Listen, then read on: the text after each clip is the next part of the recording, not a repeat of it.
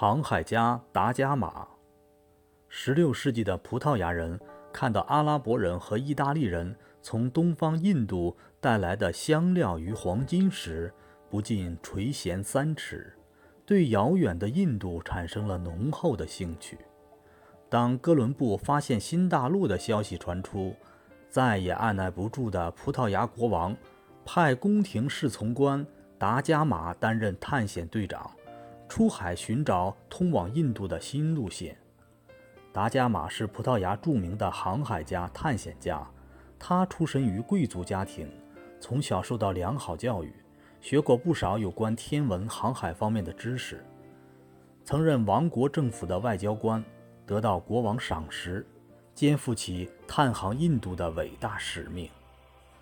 达伽马在1497年7月8日率领四艘海船。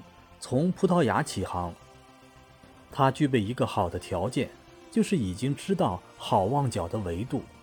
他不是靠近海岸航行，而是远离海岸，这样既无搁浅之嫌，海风又吹得强烈而均匀。船队由首都里斯本起航，踏上了去探索通往印度的航程。开始，他循着十年前迪亚士发现好望角的航路。迂回曲折地驶向东方。这年十二月十日，船员们看到了当年迪亚士绕过好望角时，在一条河的入口立下的石柱。此后，他们就在他们同胞未曾航行过的海域前进了。向前将遇到可怕的暴风袭击，水手们无意继续航行，纷纷要求返回里斯本。而此时，达伽马则执意向前，宣称不找到印度，他是绝不会罢休的。绕过好望角后，他沿非洲东岸航行，于1498年3月到达莫桑比克。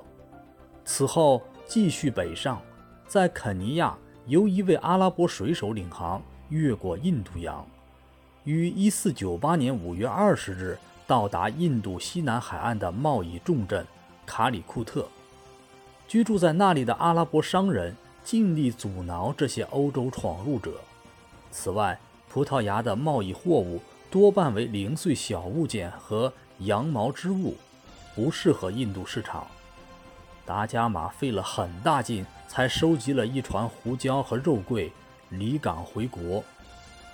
这船货的价值相当于整个远征队伍费用的六十倍。